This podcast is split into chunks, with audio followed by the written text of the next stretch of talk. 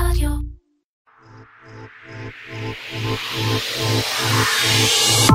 שלום וברוכים הבאים לפודקאסט של דנונה שטראוס, סדרת פרקים החושפת את מה שקורה מאחורי הקלעים של היוגורט, החל מזיהוי הצורך בשוק, דרך שלבי הפיתוח והייצור של היוגורט המודרני, ועד לשילובו בתזונה מאוזנת ובריאה.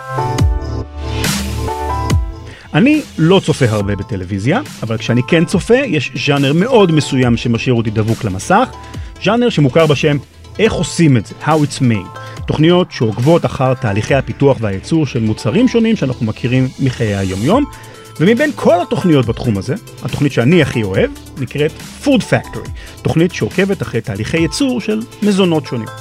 אז אם אתם כמוני ואתם סקרנים לגלות איך מתנהל תהליך פיתוח וייצור במפעל מזון, יושבת מולי כעת אישה שאין טוב ממנה לספק את יצר הסקרנות שלנו.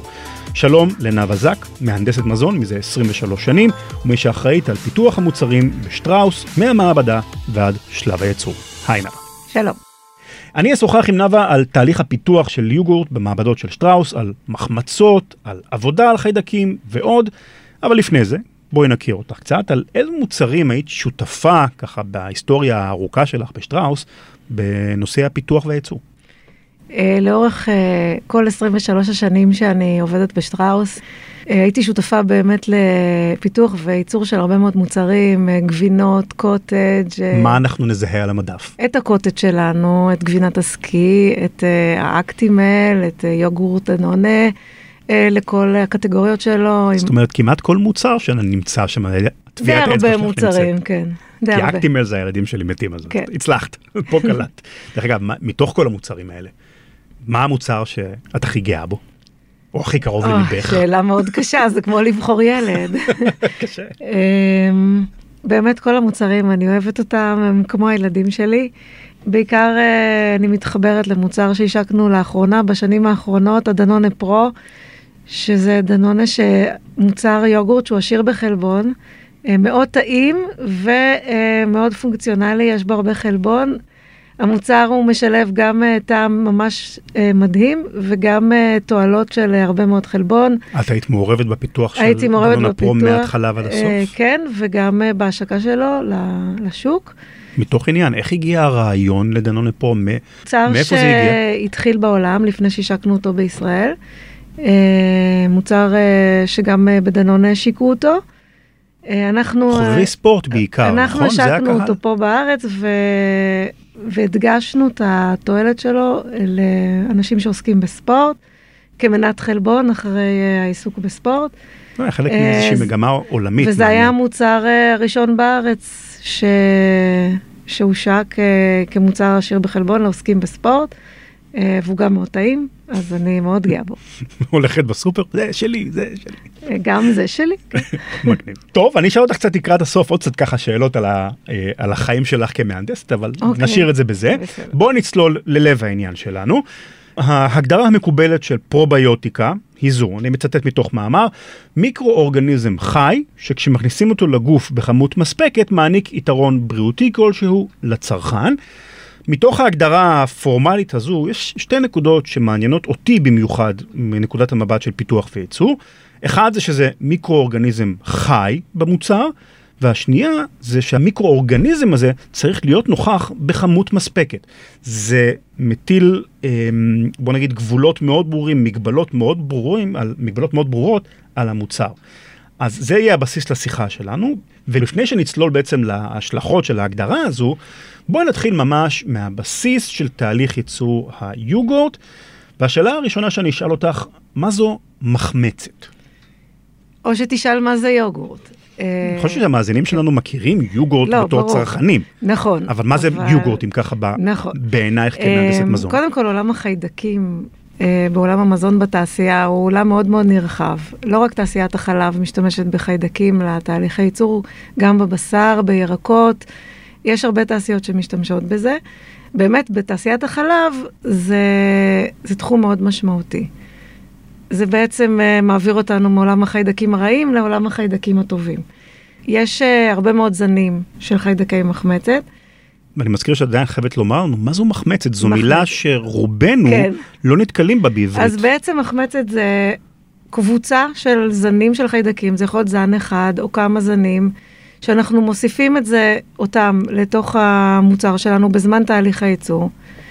ובאיזשהו תהליך שנקרא תהליך החמצה, החיידקים האלה פועלים, גודלים, ומשנים לגמרי את אופי המוצר שאליו הם נכנסו. בעצם בהתחלה היה לנו חלב, ואליו הכנסנו את אותם חיידקים, ובסוף אנחנו מקבלים יוגורט, שזה מוצר אז, אחר לגמרי. אז המחמצת היא אה, ברמה הפיזית, אם עכשיו אני אבקש ממך להראות לי מחמצת, זה מה? זה אבקה שבעצם היא אה, גרגירי חיידקים שדבוקים זה לזה? אפשר, אפשר לתאר את זה ככה, יש כל מיני אה, צורות ושיטות אה, לייצר מחמצות במפעלים מיוחדים אה, שמייצרים את המחמצות האלה. אני מכיר את זה גם מעולם הלחם. יש לחם, לחם מחמצת, אבל... אה, אבל זה משהו אחר. סוג שונה של מחמצת, זה משהו אחר, מגדלים באופן טבעי בבית, או בכל מקום מגדלים איזושהי קבוצה של חיידקים שאחרי זה אופים, ושמרים, שאחרי זה אופים איתם לחם, אבל זה לא מפוקח וזה לא ספציפי. זה לא מפוקח וספציפי כמו בתעשיית החלב. אוקיי. אז אמרנו שמחמצת זו בעצם קבוצה של חיידקים שאנחנו מוסיפים לחלב. וזה מגיע בחבילות, זה יכול להגיע או בקרטונים שבתוכם יש גרגירים קפואים של חיידקים, או כמו שאמרת קודם, אבקה יבשה כזאת של חיידקים, יש כל מיני צורות. זה משנה דרך אגב, האופן שבו המחמצת מגיעה אליכם, יש לזה השלכה או ש...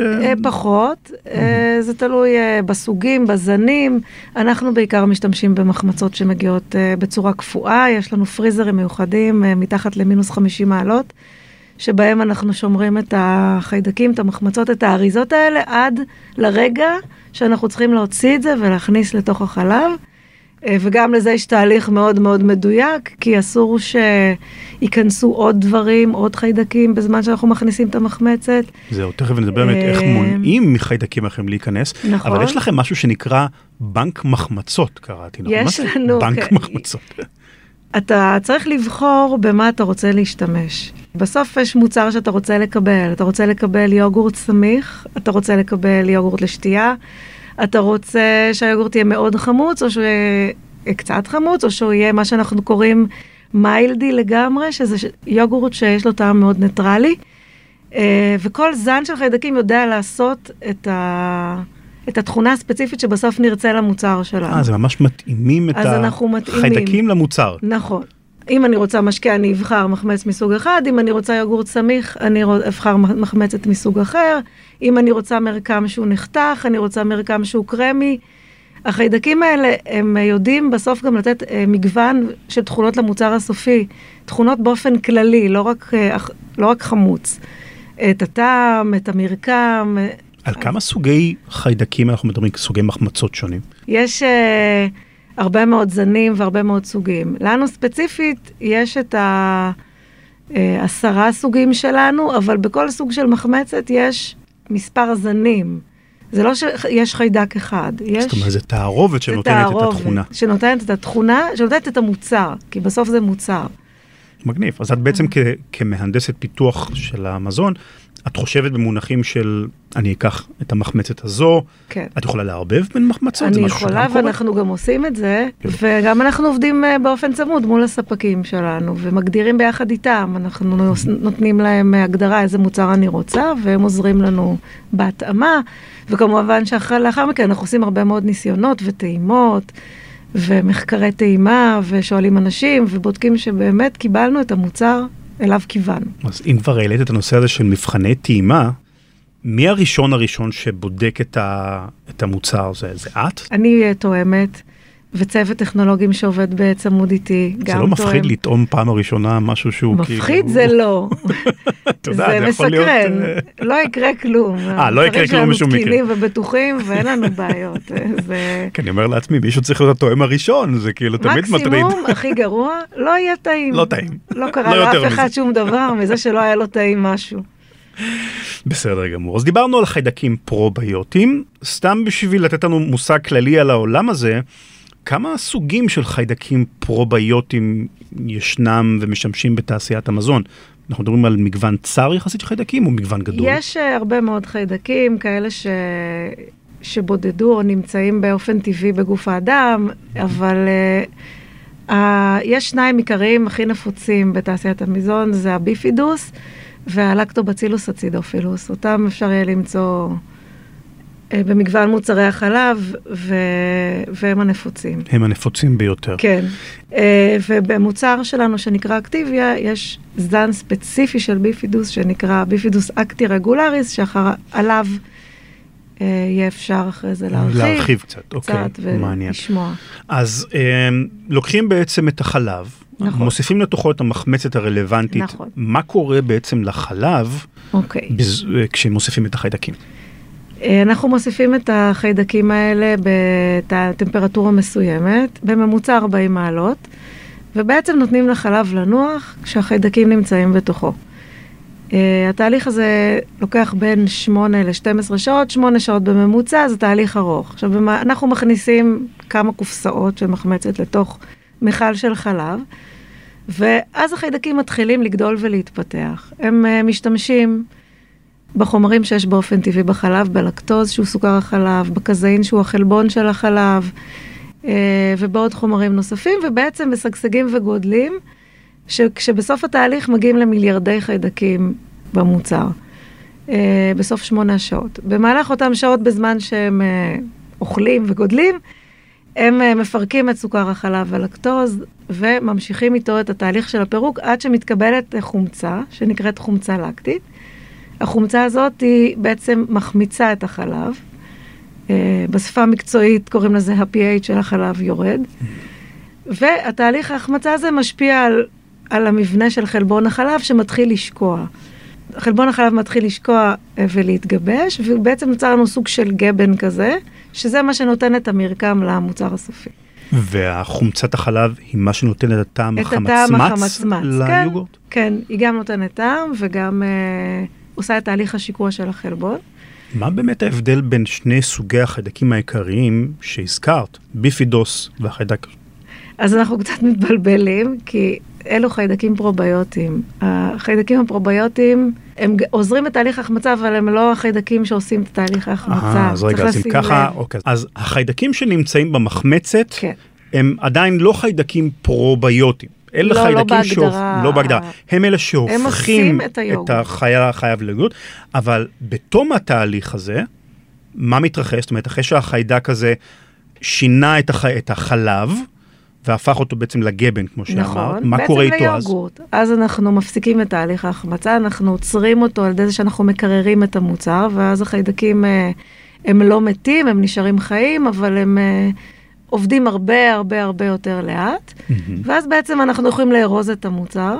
ואז היינו מקבלים יוגורט לא פרוביוטי, עדיין על יוגורט רגיל. אבל יוגורט עם כל התועלות שלו, עם החיידקים, חיידקי היוגורט החיים שנשארים בתוכו, שגם להם יש יתרונות בריאותיים, כמו למשל עזרה בעיכול לקטוז בגוף שלנו. זאת אומרת, כל היתרונות הבריאים שיש ביוגורט באופן עקרוני. נכון, החיידקי היוגורט גם הם שורדים את הקיבה. באיזה שלב מוסיפים את החיידקים הפרוביוטיים? אם אני רוצה שיהיה לי יוגורט פרוביוטי, אני מוסיפה גם את החיידקים הפרוביוטיים בתחילת התהליך, יחד עם המחמצת. וכולם גודלים ביחד, גם הפרוביוטיים וגם החיידקי היוגורט שעובדים ומייצרים לי את היוגורט, הם לא מתחרים אלו באלו על משאבי המזון? לא, הם לא מתחרים, הם יודעים לגדול ביחד ולהתרבות. וכשאת מפסיקה את פעולתם של חיידקי היוגורט על ידי הקירור, זה לא משפיע על החיידקים הפרוביוטיים? לא מפסיק את הפעולה שלהם גם? זה יכול להפסיק את הגדילה שלהם, את ההתרבות שלהם, אבל זה לא מפסיק את זה שהם חיים במוצר, בכמות שכבר הגעתי אליה בסיום ההחמצה. זאת אומרת, הם לא יסגשגו עוד והתרבו, יכול להיות, אבל, אבל בצורה מאוד מאוד מינורית, לעומת תהליך ההחמצה, שמתרחש בטמפרטורה שנוכל להם לעבוד. איך החיידקים האלה משפיעים על הטעם של היוגורט? החיידקים העיקריים שמשפיעים על הטעם זה דווקא חיידקי היוגורט. הם בזמן הגדילה שלהם, כבר דיברנו על החומצה הלקטית שנוצרת בזמן, בזמן ההחמצה ומחמיצה את המוצר, הם מייצרים עוד כל מיני תרכובות שנותנות ריחות וטעמים. יש חיידקים שמייצרים תרכובות סוכריות שנקראים פוליסחרידים, והם גם נותנים מרקם וטעם ליוגורט. החיידקים האלה הם מייצרים חומצה לקטית ועוד חומרים שנותנים... את יכולה להשפיע כמהנדסת על החומרים האקסטרה שהם מוסיפים? כל שינוי או כל פרמטר בתהליך ההחמצה שלנו משנה את אופי המוצר הסופי. אני יכולה לדוגמה אפילו לשנות במעלה את הטמפרטורה של ההחמצה, ובמקום ארבעים, ארבעים ואחת או שלושים ותשע, וכבר אני אקבל מוצר שהוא טיפה שונה, כי החיידק יעבוד טיפ-טיפה אחרת, כן. אז אני מניח שבתור מהנדסת זה עושה לך כאב ראש לא קטן, כי זה אומר שתהליך הייצור צריך להיות מפוקח ברמה כזו, כי כל סטייה הכי קטנה משנה לך את המוצר הסופי. בסופו של דבר, אחרי שתהליך הפיתוח מסתיים, ואנחנו מקבעים תהליך שאנחנו רוצים לייצר בו את המוצר, אנחנו עובדים ביחד עם הטכנולוגים של המפעל, ומתחילים לעשות ניסיונות בקווים במסות גדולות, בכמויות גדולות, וחלק מהניסיונות האלה זה לקבע את הפרמטרים של התהליך, לראות שמה שעשינו בניסיונות הקטנים שלנו במעבדה יוצא אותו דבר. זאת אומרת, אפשר להניח במידה די גבוהה של ודאות, אם אני מבין נכון, שאם תשמרו על כל הפרמטרים האלה כמו שצריך, תקבלו כמעט תמיד את אותו המוצר. נכון. החיידקים נכון. האלה הם עדיין מתפקידים כ... נכון. במרכאות מכונות קטנות. נכון, נכון, כי הזנים שלנו והמחמצות שלנו הן מאוד נקיות, אנחנו עובדים עם ספקים מאוד מאוד אה, גדולים, אה, ברמה עולמית, ו... זה מדהים, עד כמה התעשייה הזו היא באמת תעשייה, זאת אומרת, אנחנו רגילים לחשוב על חיידקים כחלק אולי מהניסיון שלנו כצד של אנשים שהם חולים וכדומה מחיידקים. נכון. פה אתם משתמשים בהם ממש כמכונות בתהליך ייצור. כן, מדליק, הם חלק מהתהליך מדליק. שלנו, והם גם נשארים כל הזמן במוצר, והם לא מתים וממשיכים לעבוד. איך מוודאים שלא נכנסו חיידקים שלא צריכים להיות במוצר? שוב, דיברתי קודם על הבדיקות שאנחנו עושים, אז uh, במעבדה שלנו בודקים גם את הדברים האלה. ספרי לנו קצת על הבדיקות האלה, זאת אומרת, איך זה מתבצע? לוקחים ומגדלים תרבית מסוימת? כן, לדוגמה, אנחנו בודקים שאין לנו חיידקים שאסור להם להיות, ועל ידי זה שאנחנו באמת זורעים ועושים תרביות של המוצרים. זה גם אומר שתהליך הייצור צריך להיות מאוד סטרילי. נכון. עד כמה סטרילי? זאת אומרת, אני מכיר כמהנדס בעולם ההייטק את החדרים הנקיים של ייצור שבבים, שם הסטריליות היא יותר מחדר ניתוח, אבל אני מניח שאתם לא צריכים להגיע לחזור רמה של סטריליות, נכון? לא, אבל שוב, אנחנו שומרים על הרמה הכי נקייה שאפשר, ובודקים את עצמנו כל הזמן. איך מוודאים ש... אני חוזר חזרה להגדרה שאיתה פתחנו בעצם את השיחה הזאת, שחיידק פרוביוטי זה לא מספיק שהוא חי בתוך המוצר, אלא צריכה להיות כמות מספקת. נכון. איך מוודאים שזה כמות מספקת? קודם כל, יש בדיקות כאלה שאפשר לעשות במעבדות. יש בדיקות ספציפיות לחיידקים פרוביוטיים, שאפשר גם לבדוק את הנוכחות שלהם במוצר, וגם לספור אותם. כשאת אומרת לספור, מה? יש מכונה שסופרת מספר חיידקים ב... שטח מסוים, כאילו, ממש כך? או מכונה, או, או בן אדם. מה כן. זאת אומרת? איך אפשר לספור אז, כמות של חיידקים? כי מה לא... שקורה בבדיקות מיקרוביאלית זה שאנחנו אה, לוקחים דגימה של מוצר, אה, מדללים אותה הרבה מאוד פעמים, ומחפשים את החיידקים שרוצים למצוא. אה, בסופו של דבר אתה מקבל מושבות של חיידקים, ואתה סופר אותם, או מכונה, או אדם, ומכפיל את זה במיהול שעשית, אם מהלת פי עשר, אז אתה מכפיל בעשר. אתה לא סופר מיליונים. אתה לא סופר מיליונים. עשרות, מאות. אחד, שתיים. אה, ממש, אוקיי. עשר. זה הגיוני. מכפיל, כן. מכפיל באפקט המיהול שלך. אוקיי, אז בואו נדבר על מוצר ספציפי. אקטיביה, אחד מוצרי הדגל שלכם, ולצורך בעצם הפיתוח של המוצר שלכם גם זן ספציפי של חיידק פרוביוטי שמשתמשים בו. יש לנו את הביפידוס אקטי רגולריס. זה חיידק ספציפי וייחודי לנו, והוא פותח ו... על ידי חברת דנונה העולמית, והם גם ביצעו מחקרים על החיידק הזה. לחיידק הזה גם אנחנו מוסיפים אותו למוצר שלנו, גם ב... כמו שסיפרתי קודם, יחד עם המחמצות, בזמן תהליך ההחמצה הוא גודל.